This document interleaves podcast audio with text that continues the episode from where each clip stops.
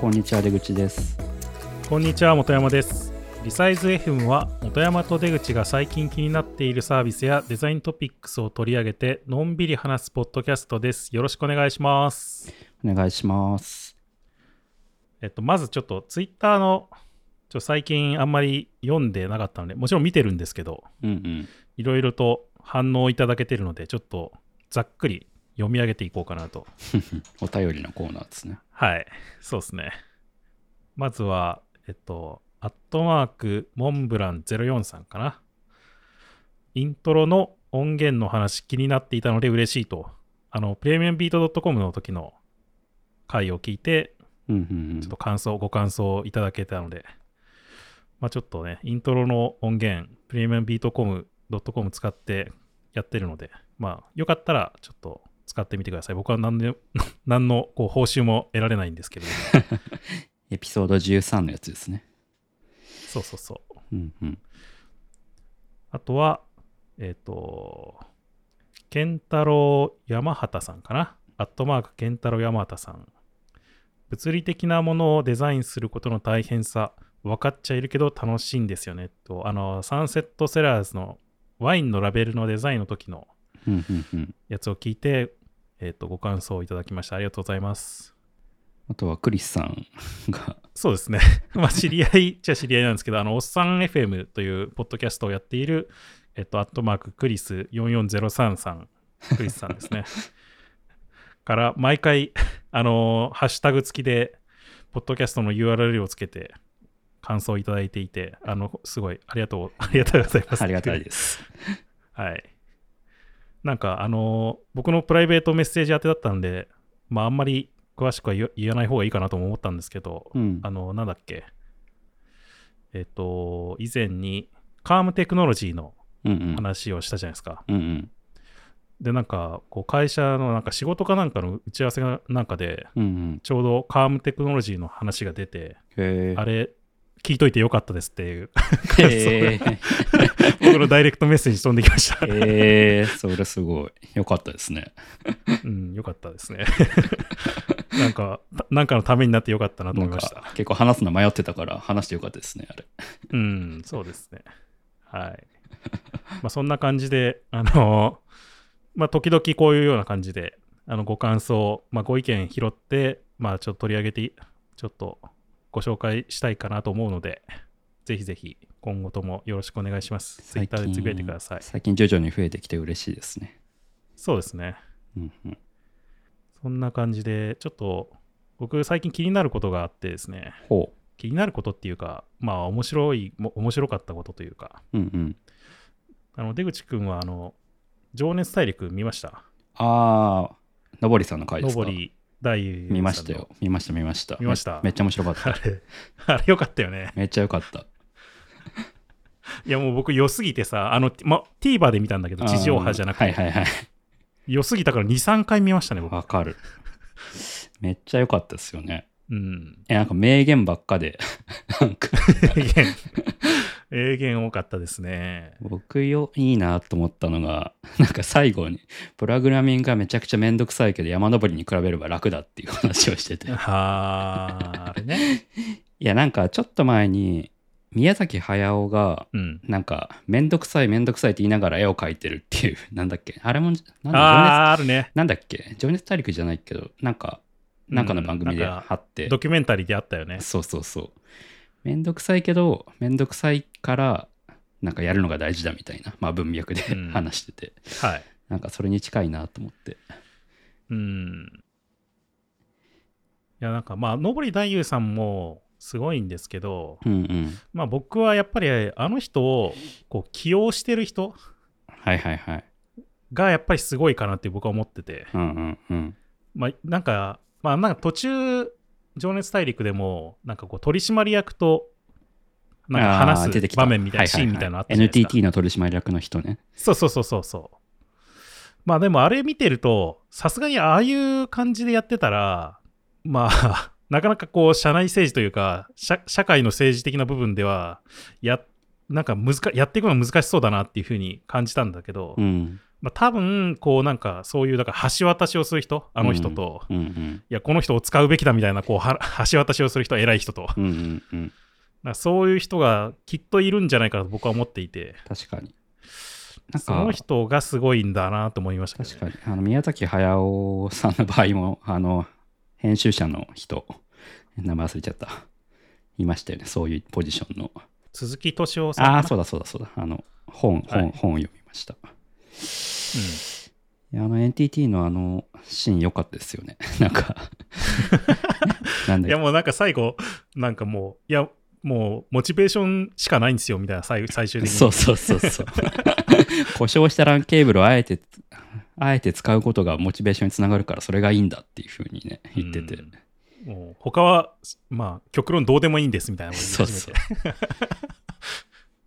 いやでも確かにそうだなって思うんですよ。モチベーションが一番大事だなって。いやまあでもなかなかねそれビジネスではこう通じない場面も、まあ、多々あると思うんで、うん。まあ、そういうのを許容したりとかまあなんかそういうのなんとかこうやってる人がいるんだろうなって僕はなんか感じましたけどねうんうん。あとちょっと前にログミーで、あの渡さんの講演の書き起こしが出てて、はいこれもめちゃくちゃ面白かったですね。うんハムスターなんか渡さんが、やつですよねそうそうそう。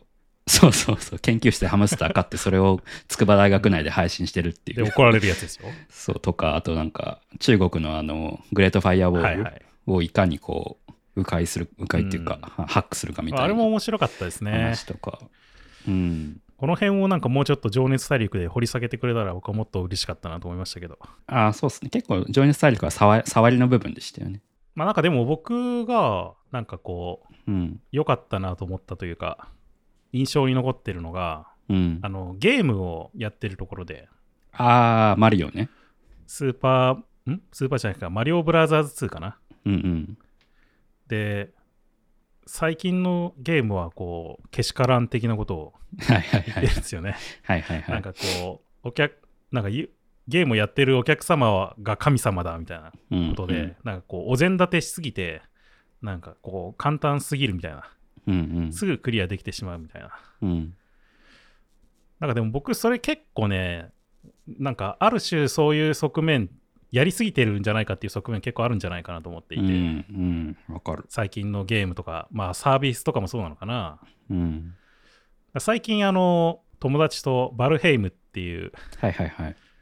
あの PC のソフトうん。ゲームをやってるんですけどその最初それもなんだろうこうカラスが出てくるんですよカラスが出てきてうん。こうおいちょっとお前聞けってなんか言ってくるから、なんかそそのなんか話を聞くといやこれをこうやってやるといいんだみたいなこと言うんですようん。でまああ分かった分かったっつってこう閉じるじゃないですかうん。でそしたらなそしてまたなんかちょっとなんか行動するとまたカラスが出てきて ちょっと話を聞けっつってなんかなんだなんだみたいな感じでこうあとは話を聞いてうん。なんかこれをやこうやるといいんだみたいなこと言ってでまたちょっとなんかアクションするとまたカラス出てきてっていうもう だんだんうざくなってきてもう話聞かずに早く早く終われ早く終われみたいな感じでこうなんか連打するみたいな感じでもうなんかねうん。こうなんだろう Windows のイルカみたいななんかこううん。うざったい感じのうん。いやなんかあれはねやっぱりなんかねいまいちだなって思うんですよねいや、わかります。なんていうか、ウォークスルーがやたら長いアプリみたいな、そうそうそうそうそうそういろんなコーチマークが出てきて、早く使わせてくれよって思うやつね。あとなんかこう、立ち上げたらなんかツールチップが出てきて、ここ押せだの言って、なんかこう、なんか全部やんなきゃいけないやつとかね。わかるわかる。いや、ああいうのはね、やっぱ良くない。けしからんなと思いましたね。ね けしからん。でもなんか、 Steam のゲーム、その Valheim、 Steam のゲームですよね。うん。そういう結構、なんだろう、ニニッチではないけど、うん。大衆寄りのゲームじゃなくても、そんなに、なんていうか、親切な、うん。親切っていうか、なんかね、でも Valheim は、なんかこう極端で、最初はなんかそういう風に感じで、うんなんか結構いっぱい出てくるんだけど、うん。うん。途中からもう一切出てこなくなって、ノーヒントになるんですよ。ほぼほぼ。なるほど。うんまあ、でもなんかこう、マインクラフトとかもさ、こう特に説明なないじゃん、なんか。ないっすね。うん。説明なく、なんかこう、放り出されて、なんか生きろみたいな感じでややるじゃん、なんか。うんうんだからなんかこう頑張って友達に聞いたりとか、なんか調べたりして、うんうんうんこうなんかやるみたいな。でもああいうのって、なんかある種、こう、なんだろう、マーケティングじゃないけど、なんかこう、楽しみ方の一つを提供してるんじゃないかなっていうふうに思うんですよね。うんうんうんそうっすね。うん、なんかこう、わかんねえから、その、いろいろ調べてみて、で、それを、お、なんか、こうやったらこれができるんだっていうのをなんか発見して、なんか友達に自慢するとか、うんうんうん。なんかそういう体験を実は提供してるんじゃないかなっていうふうに思うんですよね。それとアマンガスとかも最近流行ってるけど、あまり説明ないじゃないですか、アマンガスも。うん。で、なんかアマンガス、まあ普通の人狼的な楽しみ方もできるけど、はいなんか鬼ごっこしたりとか、そうね。なんかそういう楽しみ方もあって、それもある意味、その今ね、本山さんが言ってるのと近いのかなってうん思いました。まあなんかユーザーがこう独自のルールを作り始めたとか独自のやり方を作り始めるっていうのなるとなんか結構面白いなっていうふうな気はしますけどね、やっぱり。なんかそれでいい塩梅だなと思うのが、あの、ゼルダの、あの、なんだっけ、スイッチのやつ、タイトル名忘れちゃった。ブレスオブザワイルドブレスオブザワイルド。う。ん。かなんか、なんだろう、あれ結構自由に遊べそうで、でもこう、ちゃんとストーリーに誘導してくれてるような感じ。うん。塩梅はなんかちょうどよかったなって思いますけどね。いや、あれはだからその自由度をなんか意図的に設計してるっていうのがやっぱすごいなと思いそうっすよましたけどね。ね。うん。うん。そう、なんか最近あの、なんだっけ、ゼルダ、ゼルダ無双か、やってて、うんうん。うん、まああれブレス・オブ・ザ・ワイルドから派生したものだけど、まあ、割となんか説明的じゃ説明的だったから、うん。なんかやっぱちょっとなんだろうな。無双自体は楽しいんだけどなんかこうゲーム自体は結構あのそののぼりさんが言うけしからんに 部類するのかなって思いましたけどね。まあなんかね、まあクラブハウスとかもさ、なんかこう、隠し機能みたいなのをなんか見つけるみたいなさ、楽しみ方みたいな、なんか謎のこう面白さを感じるところがあったりして、そうですね。なんかそういうのも、まあ、ちょっとあったり、全部それだと、なんかもしかしたらつ、なんかついてこれないのかもしれないけど、ユーザーが。うんうんうん。まあなんかね、説明しすぎるのもやっぱりどうなのかなっていうのを、なんかあの、のぼり大さんが、マリオブラザーズ2をやっていった発言を聞いててなんか思いましたね。うん。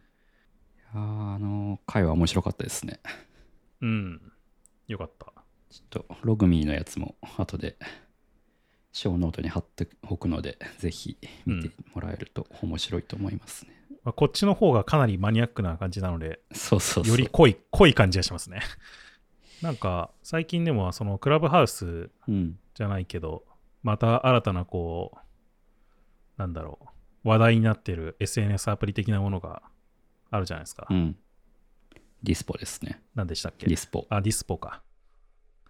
これなんか実はまあ僕は、あのもう、あえて、もう、今回はもう触らないとこうと思って、あ触ってないんですけど。そうなんだ。はい。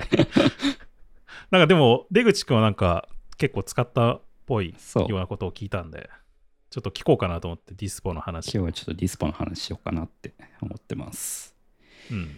で、ディスポも確かに結構さっきの話じゃないけど、うん。説明がなかなかないサービスなんですよ。そのアプリ内で。ああ、なるほどね。そう。なんかちょっとその話もしてこうかなって思うんですけど。まあなんかでも、あれだよね、アーリーアクセスじゃないけど、まあ割とベータっぽく出してるんですかね。うん。まだあれなんですよ。テストフライトなんですよね。あ、そうですよね。なんかそんな話も聞いて、なんかもうすぐいっぱいになっちゃったみたいなそうそうそうそうそう。のを見た気がするな。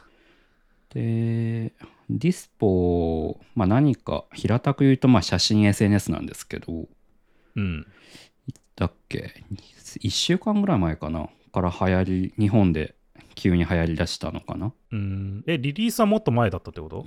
リリー、まあ、リリースまあしてないんですけど厳密には、うん。ベータテストフライトなんで、うん。なんでアメリカではもうちょい前から流行ってたっぽいですね。ああ、そうなんだ。で一応アップストアにディスポってアプリはもうあるんですけど、うん。それはなんかカメラ機能しかないんですようん。でそれに SNS 版 SNS 機能がついたのが今のディスポベータってやつでああ、なるほど、ね。でそれがテストフライトで流行ってるって感じはいはいはいはいですはいはい。なるほど。で僕もなんか日本で流行り始めた日に、まあ、例によってあの綿あめさんから招待してもらってラバースの時もそうだったんですけど、はい。そうなんかあこのディスポも電話番号ベースで招待するんですよあ、そうなんだ。だからクラブハウスとその辺一緒なんですけど、えそうそう、それもあって、渡辺さんに電話番号教えてたから、なんかいきなり突然、あの招待もらってうん使い始めたんですけど、うん。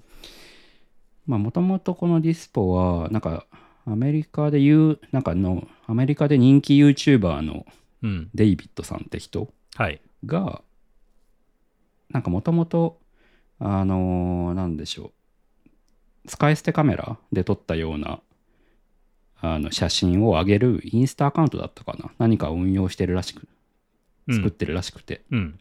その YouTuber 活動の一環みたいな感じで。はい。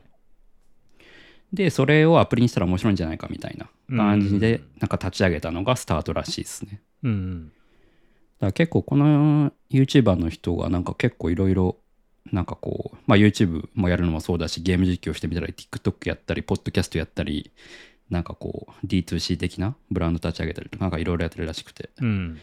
から結構その人気でバーッと広まっていったアプリらしいですねなるほどね。うん。で結構なんだろうなコンセプトとしてはなんかこの瞬間を楽しもうみたいななんかそんな感じ。のアプリになってて、まあ、一番特徴的なのがあの、まあ、カメラ写真 SNS なんですけどうん。その写真がうまく撮れないようになってるんですよ写真がうまく撮れないんですか？そうあえてうまく撮れない。まずこうカメラカメラのその一番の撮影 U 撮影するときの UI がうんこう、あの使い捨てカメラの UI 使い捨てカメラをそのまま模した UI になってるんですようね、ん。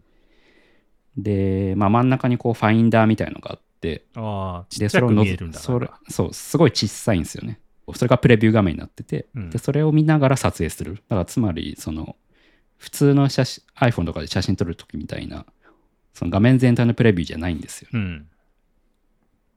そうかつ、まあ、あとズームズーム一応ズームとフラッシュは使えるんですけど、うん。まあなんだろうフィルターかけたりとかななんかそのこだわって撮ろうと思うようなことがあえてできないようう。なん感じになってたりとか、でまああとその撮った写真はすぐに確認できないんですよ。そう。現像待ちみたいな時間があって。現像待ち。うん。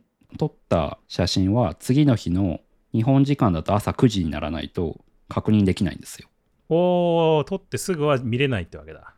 そう。だからこうなんだろうな。撮って確認してああうまく撮れなかったもう一回撮り直そうとかってことができないんですよああ、もうなんか雰囲気で撮って、みたいな感じ。そうそうそうそうそうそうそうそうそうそうだからこう UI が使い捨てカメラになってるだけじゃなくて、まあ、本当にこう体験としても使いカメラ使い捨てカメラに近いよううな。感じになってるって。感じですね。でもともとなんかこのあで撮った写真自体もこう使い捨てカメラ感のある写真というかなんだろうこうなんてなんて言ったらいいんですかねレトロ感があるというかうん。ような雰囲気のまあ写真が撮れるんですよね。うん。でもともと富士っていう HUJI 富士うん。富士っていうのかな、なんていうのかな？っていうアプリがあって。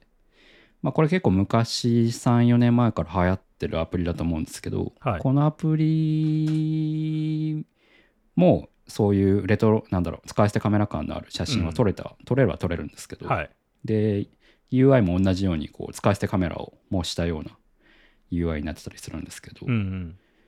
まあ、ただ、この HUJI の富士富士のアプリは、なんかこう、まあ UI を模しただけって感じ、フィルターと UI を模しただけって感じなんですけど、うん。この今回のやつを、今回のディスポは、まあ、さらに一歩進んで、待たないと確認できないとか、うん。そもそもうまく撮れないとか、まあそういったところも含めて使い捨てカメラを結構の体験をなぞってるような感じですね。うん。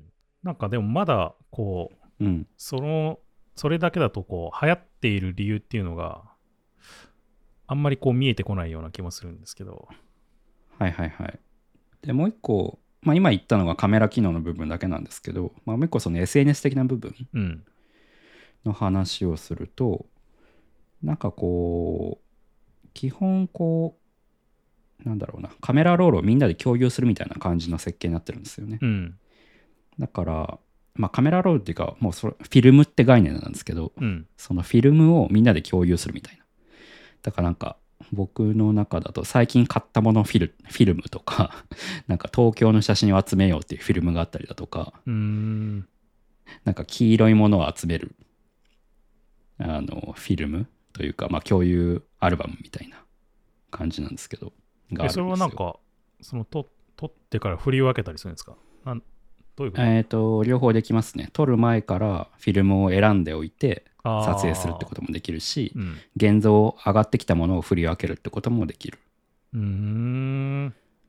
でこのフィルムをまあいろんな人をインバイトできて、うん。まあ、みんなで一つのフィルムに写真を貯めていこうみたいなまあそんな感じですねなるほどね。そうでなんかリーダーボードみたいのがあったりとか、まあ、あとはその撮った写真にコメントつけられるんですよ、まあ、だからその写真上でコミュニケーションを取ったりとか。っていうような、まあだから、まあ、僕子供もいないから使ってないけどあの見てねとか。なんかそういったのとちょっと近いのかなっていう感じですね。うん。うん。だからなんか最近だとこう黄色黄色いものをととにかく取って貯めるアルバムみたいなのができてて。でなんかそれをみんなみんなが撮影していってで、まあ、基本的に他の人が撮ったやつも次の日の朝になるまで確認できないんでうん。で朝9時になると通知が来るから、まあ、みんな前日のどんな写真撮ったんだろうっていうのを、まあ、楽しむっていうような、まあ、そんな感じのアプリですねざっくり言うとう。んでまあ結構なんかまあ全体通して言うとそれだけなんですよ できることは。はい。なんだけどまあ結構なんだろうなまあやっぱその撮ってみないとわからないっていうのは結構楽しくてうん。撮ってみないとどうなるかわからないしかつ現像を待たないと他の人が何撮ってるのかもわからない。だからこうまあなんだろうなインスタとかだと結構こう綺麗に撮ろうとかなんかいなんだろうな面白みのあるものを撮ろうとかうんまあ、思いがちの設計になってると思うんですよ。そそういう方向にこうそういう方向性が強化されるような設計になってると思うんですよね。なんかこう、うんうん。全体的に。例えばディスカバリータブがあってなんかより面白いコンテンツと出会えるようになっているみたいなインスタだと、まあ、だからこそなんかそういうもうなんだろうな。もうちょっとなんだろう。写真として面白みのある写真を撮ろうっていうような方向性に誘導されているというか。うん。なんだけど、まあ、ディスポはどっちかというともうその場限りの写真みたいな感じだから、まあ、そんななんか凝った構造を撮ろうとか凝ったものを撮ろうとか思わなくて、まあ、とにかくその瞬間見たものを共有するっていうまあなんかストーリーに近いのかもしれないです、うん。だから結構 Vlog とかに Vlog を撮るとかなんかそういうのに近いのかな。どうですか？これは長続きしそうですか？個人的には好きですね結構。なんだろう。ーん。う溜めてく溜まってく楽しさというかうん。うん。だからなんか現状、そうですね、フィルム、まあなんだろうな、現状ただ撮るだけなんですけど、なんかそれが例えば振り返られる、振り返りができる何かがあるとか、なんかわかんないけど、なんかそういう溜まっていく楽しさみたいなのがもうちょいこう、うん。強化されていけば、僕は使い続けるかなって思いますね。ええクラブハウスより僕は 比べるもんじゃないけど、クラブハウスよりは好きですね。なんていうか。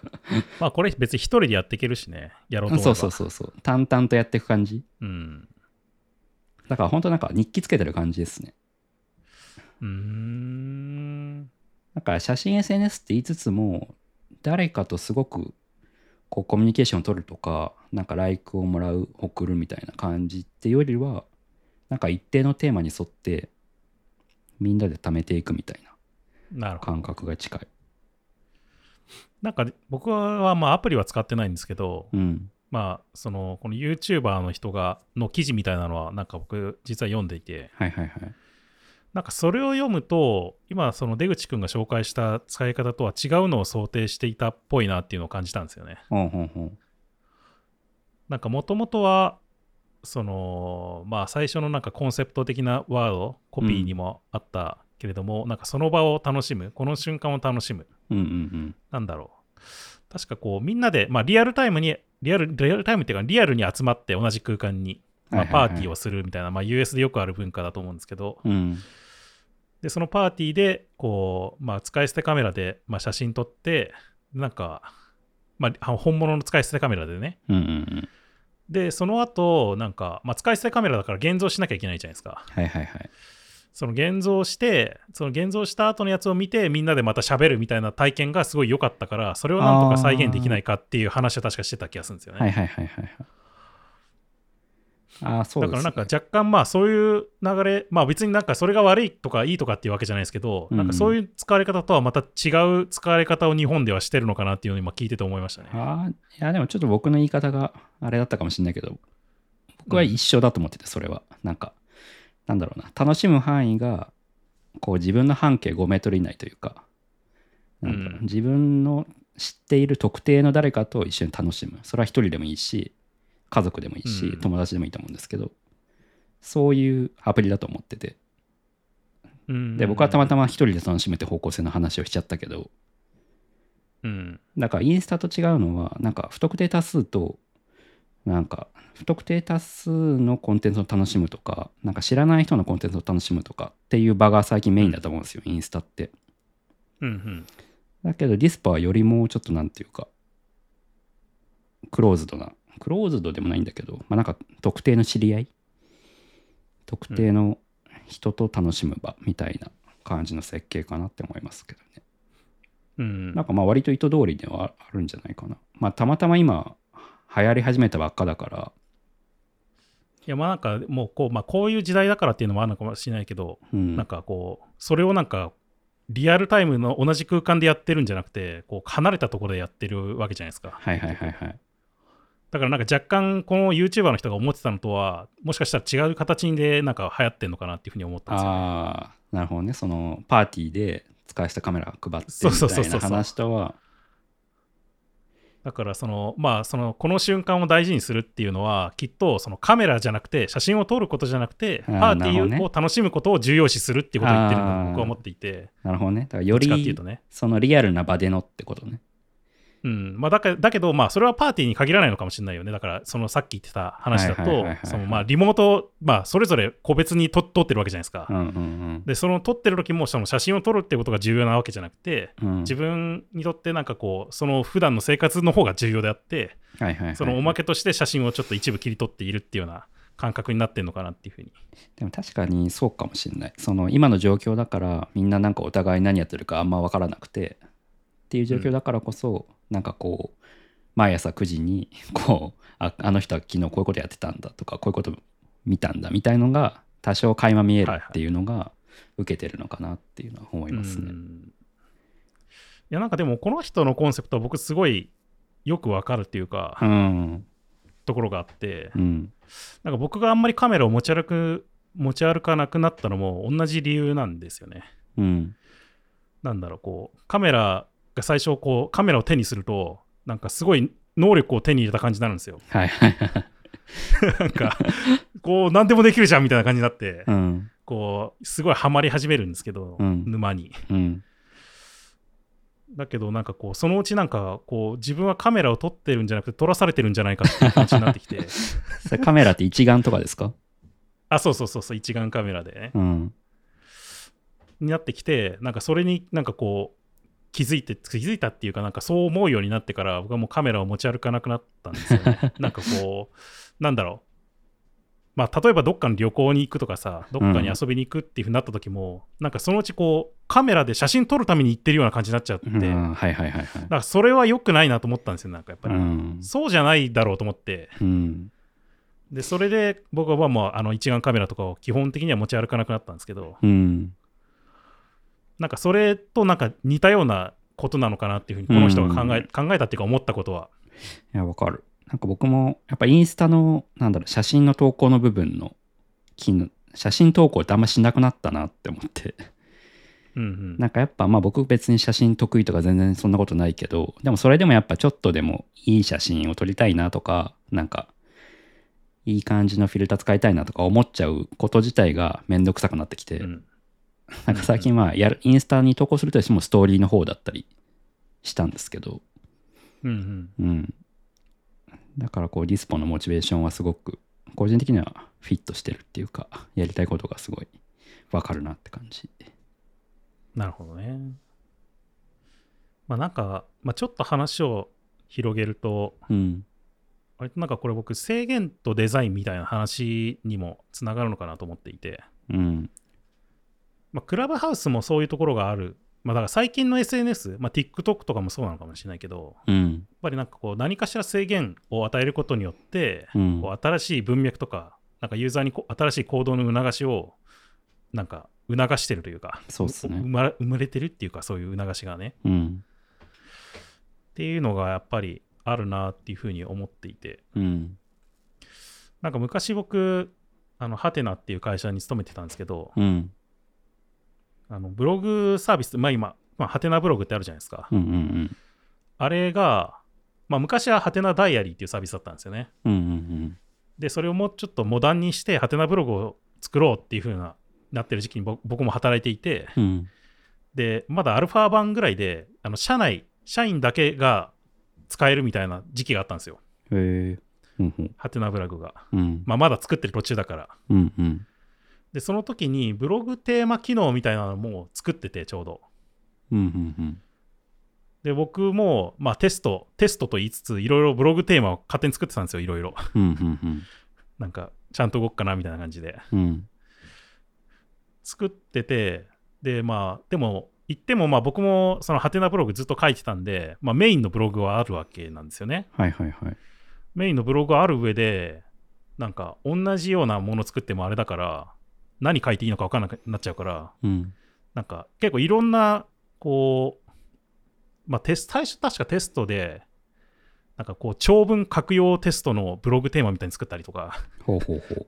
なんかしてたんですよね。長文用のブログテーそうですね。マ。うん。とか、で、なんかでもそれがちょっと面白くなってきて、なんかこう、コンテキストを与えるようなブログテーマみたいなのをいろいろ作ってたんですよ、それから。ああ、なるほどね。例えば、なんかかがか、なんか手紙手紙みたいなインターフェースの、ああ、はいはいはい、は。ないんか、ブログテーマにすることによって、なんか誰かのちょっとしたメッセージにしたりとか、ちょっと短い日記、手紙っぽい日日記にしてみたりとか、できるようになったりとか、うん。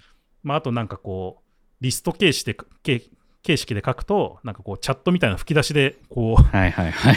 表示されるようになって、なんかこう、対談っぽい、対話っぽいなんか、ものが書けるようにししてみたりとか、うん。なんかいろいろそういう、なんかこう、文脈を与える、うん。あえてなんかこう、制限をすることによって、文脈を与えるような作りっていうのをいろいろ試したりしてて、うん。なんかこう、割と制限することによって、こう、その、ユーザーの行動というか、実際にじゃあそれを使う人の行動っていうのが、こう、なんだろう、促されるっていう文、なんかこう、行動が促されるみたいなところがうん。あるんだなっていうのを、なんかその時割と実感したんですよね。うんうんうんうん。確かにな。なんかそれ言うとクックパッドもそうじゃないですか。クックパッドのレシピ画面とかって、うん。まあ言ってみればレシピって別に普通にブログで書こうと思えばまあ書けるうんうん内容だったりするけど、まあ、例えばなんだろうクックパッドだとまあなんかあえてそのコツポイントとかを書こうみたいな欄フレームがあったりとか生、い立ちを書く欄みたいなのがあったりとか、まあ、それによってもうちょっとなんていうかそのストーリー的な部分も含めて形にしようっていうふうに思えるだとか、そうですね。うん。まあなんかだからそういうなんか制限を与えるっていうのは割とこう、まあ、デザインにとって重要なことだろうなって思ってそうね。まあ、完全にやっぱ自由だとなんかこう何していいか分かんないみたいなことになりがちなので。うん。うん。で特になんか最近のそういう SNS、まあ、流行ってるやつとか、まあ、ちょっと前からまあ若者が使ってるやつとかっていうのを見てると、なんかそういう制限をまあうまく与えてその面白さとか文脈を与えてるなっていうのをなんかすごい感じてたんですよね。うん。なんかこう書いたらすぐ消えるメッセージアプリとかまあいろいろあったと思いますけどなんかそのディスポはその制限の、まあ、クラブハウスもそうだけど その制限の塩梅がちょうどいいというか、制限が強すぎても逆にその特定のユースケースですが使えなくなっちゃうんううん。じゃないですか、例えばさっきの話だとこのディスポの作った人がそのなんだろうなリアルの場その例えばパーティーでのなんかあのパーティーでみんなで使わせたカメラを配ってそれで写真を集めていくっていうところに限定しようと思ったら そうなんだろうな、うん。よりこうなんでしょう。その同じ場にいる人しか例えばインバイトできないとか ななんかわかんないけど、そういう強い制限って作れたと思うんですよ、そうですね。ただそうしちゃうと今の状況で生まれなかったしうんうん。で逆に制約がなさすぎるとなさすぎるで単なるカメラカメラアプリになっちゃうし。うん。その制約の塩梅がちょうどいいのかもしれないですねそうですね。まあそういうところは確かにあるかもしれないね。うんなるほどねえちなみにそのクラグ、クラゲご飯ってその本山さんのご飯ブログはそこから生まれたんですか、あはいはい。あ、そうですね。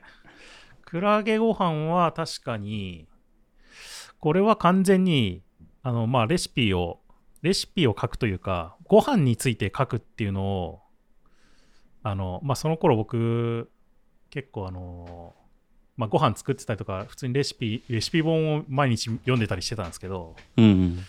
それだけじゃなくて、例えばなんか、魯山人の本とか、はいはいはい。なんかいろいろ読んでたんですよ。向田邦子の、向田邦子はまあ小説家なんだけど、作家なんだけど、なんかこうレシピ、レシピというかご飯について書いてることがあったりとか、たまに本があったりとかするんですけど、うん。とか、あとは、えっと、ダン、ダンさん、なんだっけ、ダン和夫だったっけ、はい。はいはいダン和夫も、まあ、作家なんだけど、歴史小説とか書いてる、なんか料理の連載とかしてるんですよね、ご飯の料理というか。うん。うん。でそういうのをまとめた本、まとめた本っていうか、まあ文庫本みたいなのが結構出てて、うん。暖流クッキングとかかな。うんうんでそういうのよく読んでて、うんうん。単純なこうレシピっていうのじゃなくて、うん。こうバックボーンというか背景がある、はいはいはい。あるなんかこうレシピというかむしろ背景の方が僕はこうメインだと思ってるんだけど、うんうんうん。そのレシピよりも。なんか暖流クッキングとかもそういうとこがあって、うん。なんかもうね作り方とか雑なんですよ 書いてあることが。はいはいはい。でまず材料とか書いてないしうんうん。なんかここでこれ切ってこうやって入れてみたいなうん。なんかそれぐらいしか書いてないんですよ情報としてね。うん。だからまあこれまあ僕のクラクラゲご飯ってやつはなんかそさすがにそこまでいくと尖りすぎてるかなと思ってまあ、こう作り方とか材料とか丁寧に書いたんだけど、うん。まあ、でもやっぱりそこがメインじゃなくてどっちかっていうとそれの背景というかちょっと小話的な部分っていうのをなんかこう楽しめるとなんかより面白いかなっていうふうに思って、うん。まあ、このクラゲご飯を作っててだからこのレイアウトはそのなんだっけ料理雑誌はいとかっていうののレイアウト、だ雑誌を参考にして作ってるからなんかこんななんか番組になってたりとか縦書きになってたりするんですよね。そうですよね。だから、クックパッド的なそのなんか、レシピっていうものの再現性を高めるためのレイアウトではなくて、うん。もうちょっとこう、ストーリー、その前後のストーリーを書き出されるような、そういったフォーマットですよね。そうそうそう。でもなんかこれ作ってからなんかねやっぱり自分がこれを書こうと思った時とかなんかこれを書きたいなと思った時のなんかモードが違うんですよねやっぱりなんか。普通のブログ書く時と。うんうんなんかモードが変わってじ違う自分になるというか。うん。うん。ちょっと違う人格が現れてクラゲご飯の元山みたいな。でもなんかそういうだからそう制限によって文脈が生まれてるっていうのはそういうことなんじゃないかなって僕は思っていて。行動を促すというか。確かに。僕はその料理つながりで言うと、鈴木圭さんっていううん。人なんかツイッターで140文字でこうレシピというか作ったものを上げてるはい。人がいるんですよ。でその人まあ本も出してるんですけど今日の140 140字ご飯とか。うんでこの人も結構なんだろうな。そのツイッターにレシレシピレシピというかこうこれとこれとこれを入れて一つまみ塩を加えて混ぜてできましたみたいなそんな感じの簡素な感じなんだけど、はい。まあなんかすごい書き方が美味しそうなんですよね。うーん。で、なんだろう。かこの見る側のモチベーションとしてもクックパッドとか見るとなんか結構ちゃんとなんかワンステップワンステップやらなきゃみたいな気分になりがち、まあそれは良くも悪くも、はい。だけどこの人のを見てるとなんか割ともうちょっと自由に料理してもいいんだみたいなうん。気持ちにならせてくれる、でなんか結構クラゲファンはそこ近いなと思って見てましたねああなるほどねうん。見る側にとってもなんかちょっとコードが変わるところはあるなって思いますけどね。うんフォーマットとかで。そうですねうん。なんかだいぶ料理の話しちゃった。いやまあだからなんかでも最近のだからサービスとかっていうのはなんかサービスというか SNS が特にそうなのかね、うん SNS とかそういうのがそうですねなんか割とこうどういう切り口で制限をかけてこう楽しませるかというかうんなんかそういう感じがをまあ、まあ、実にそそういうのを狙って考えてやってるわけじゃないのかもしれないけどなんかそういう印象を僕はなんかやっぱ持ってるなとそうなんですよね。なんかね狙ってやってる感じがしないのが、なんか すごいっていうか、センスあるなというか。まあでも一応この人、まあこのディスポに関しては、こうストーリーがあって、なんかそれをどうやったら再現できるかっていうのを試して、まあこういう今回のディスポっていうアプリを作ったっていう話だったから、まあ非常に納得感はありましたけどね。うんなんでこういうふうなのを作ったんだろうっていうのを見たときに。そうですね。だからもともと Vlog やってたっていうのがやっぱ大きいんだろうな。Vlog やってたってのと、あとう、んその、パーティーで、あの、使い捨てカメラを配ってやってみたっていう体験が大きいんだうろうなんと思いますね。そうね。うん。あと全体的にこう UI としてもなんだろうさっきの最初の冒頭のあののぼりさんの話じゃないけど割とこう説明がないですようんうん。だから結構このあのプロフィール画面とか見るとなんか炎マークのアイコンとか 確かに。ああとこの何を意味してるかが全くわかんないね。僕今見てるけど。そうそう。あとなんかこう、あの、共有のアルバムの中にリーダーボードとかランキング的なものがあるんですけど、なんかこう、ハートのアイコン、ハートの絵文字があって、で、名前が書いて17件とか書いてあるんだけど、そのハートが何を意味してるのかがわからなかった僕が見ても全くわかんないね。なんかこう。そうそうそう。口、口、キスマークみたいなき口のアイコン、アイコンというか絵文字があって、その後、そうそうそう。わたあめ、アットマークわたあめ3って書いてあるけど、そうそうそう。どういうことみたいな。あと、ね、サングラスの絵文字があって3件とか書いてあるんだけど、全然ちょうんっと意味がわかんないんだけど、まあなんかそういうのも また面白いなと思いますね。うーん。とかね、あとなんかこう、あの、サインアップ画面があるんですけど、な、なんて言ったらいいのかな。こう、口では何とも表現できないけど、うん。こう、まあ、使い捨てカメラが、実物の使い、実物に近い、まあ、CG なんだけど、の使い捨てカメラがパッケージされていて、そのパッケージの封を開けるみたいな感じの、こう、えサインアップ画面になってるんですよ。ー、うん。で、これいきなりこう、起動した直後に、こう、そのパッケージに入った、まあ、紙袋にその使い捨てカメラが入った状態の CG がいきなり現れて、うん。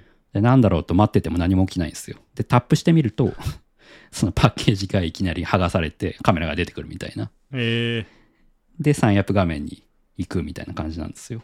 ー、なるほどね。なんかその辺もなんだろうな。普通にこう、なんていうの ?MVP だみたいな感じで思って作っちゃうと、絶対こんなのやらないとは思うんだけど、そうね。まあでもやっぱここが大事に見えなそうで一番大事なポイントだと思うんですよね。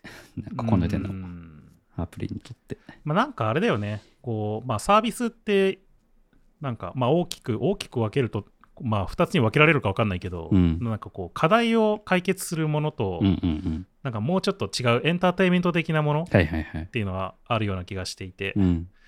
なんかこういう、まあ、SNS とかはやっぱりエンターテインメント、まあ、ゲームとかにもある種近いうん。ものかなと思うので、やっぱりさっきののぼりさんの、その、マリオブラザーズ2の。けしからん話、うん。そのなんか、お膳立てしすぎてう、んうん。なんかつまらんみたいな、こう、なんかそういうところは、なんかやっぱりなしにして、うんこう、まあ、全部あれだとなんか難しいのかもしれないけど、こうやり込み要素というか、うん。ユーザーがなんかこう見つけて楽しむ要素みたいなのを入れていくっていうのも、うん。まあ、ある種、こう、重要なところなのかもしれないですねう。ん。そうですね。僕なんか仕事でやっぱ B2B で SARS 作ってるから、うんまあなんかそれで言うと課題解決にうん。寄りまくってるはい領域なんですよね。だからたまにこういうの見るとなんかなんていうかまあそれでもなんかやっぱその楽しさみたいな部分はなんか入れたいなとは思うんですよ。個人的には、うんはい B2B のサービスであっても、うん。うん。だからなんかちょっと真似したい部分とかないかなと思っていろいろ触ってましたね。まあ、なんかこういうのを、なんかこう、ちょっともしかしたらユーザーには理解できないかもしれないけど、なんか、何これっていうのって、なんかこう、ある種なんかこう作ってる人とか、まあ、コミュニティとかの可能性もあるけど、その熱量みたいなのを感じたりするところがありますよね。うんうんうんなんかクリエイティビティというか、うん。うなんんかそういうのが見えてくると、なんかそれはそれで面白いなって思うポイントだったりするから、うんうん案外こう重要じゃないかっていう話もあるんじゃないかなと思いますけどね。うんいつリリースされるのかね、これ。どうなんですかね。テストフライトでもう埋まっちゃったのかな？うんみたいな話も聞きましたけど。なんかみんな思ってた使い方と違うからやめるってなんか突然言い出したらそれはそれで面白そうだなと思ってまあでもテストフライトでこれだけ広がるのもすごいですよね。なんか。すごいねうん。そこもうまっていうかテストフライトでそれだけやってるのがすごいよ。そうそうそう。なんかそれもまた面白いの。そんなことしようとするのがなんかこそううそうそう。だいぶ面白い感じでする。そんな感じです。なんで、本山さんも触ってみてください。招待するんで。いや、僕でも触れないでしょ。招待しますよ。ああ、テストフライト。招待されてももうテストフライトが多分いっぱいになっちゃったんじゃないかっていう、どっかに記事で見た気がするけど。そうなのかな。まあ、とりあえず、うんなんかもういっぱいになっちゃっインバイトだけ送っときます。た。はい。じゃあそんなところですかね。ほい。リサイズ FM へのご質問やご感想は、ハッシュタグリサイズ FM でツイッターにつぶやいてください。イサイズ FM は毎週金曜日に配信しています。Spotify、iTunes のポッドキャスト、Google ポッドキャスト、YouTube で配信していますので、よかったらチェックしてみてください。ということで、今回はここまで。また次回お会いしましょう。さようなら。さようなら。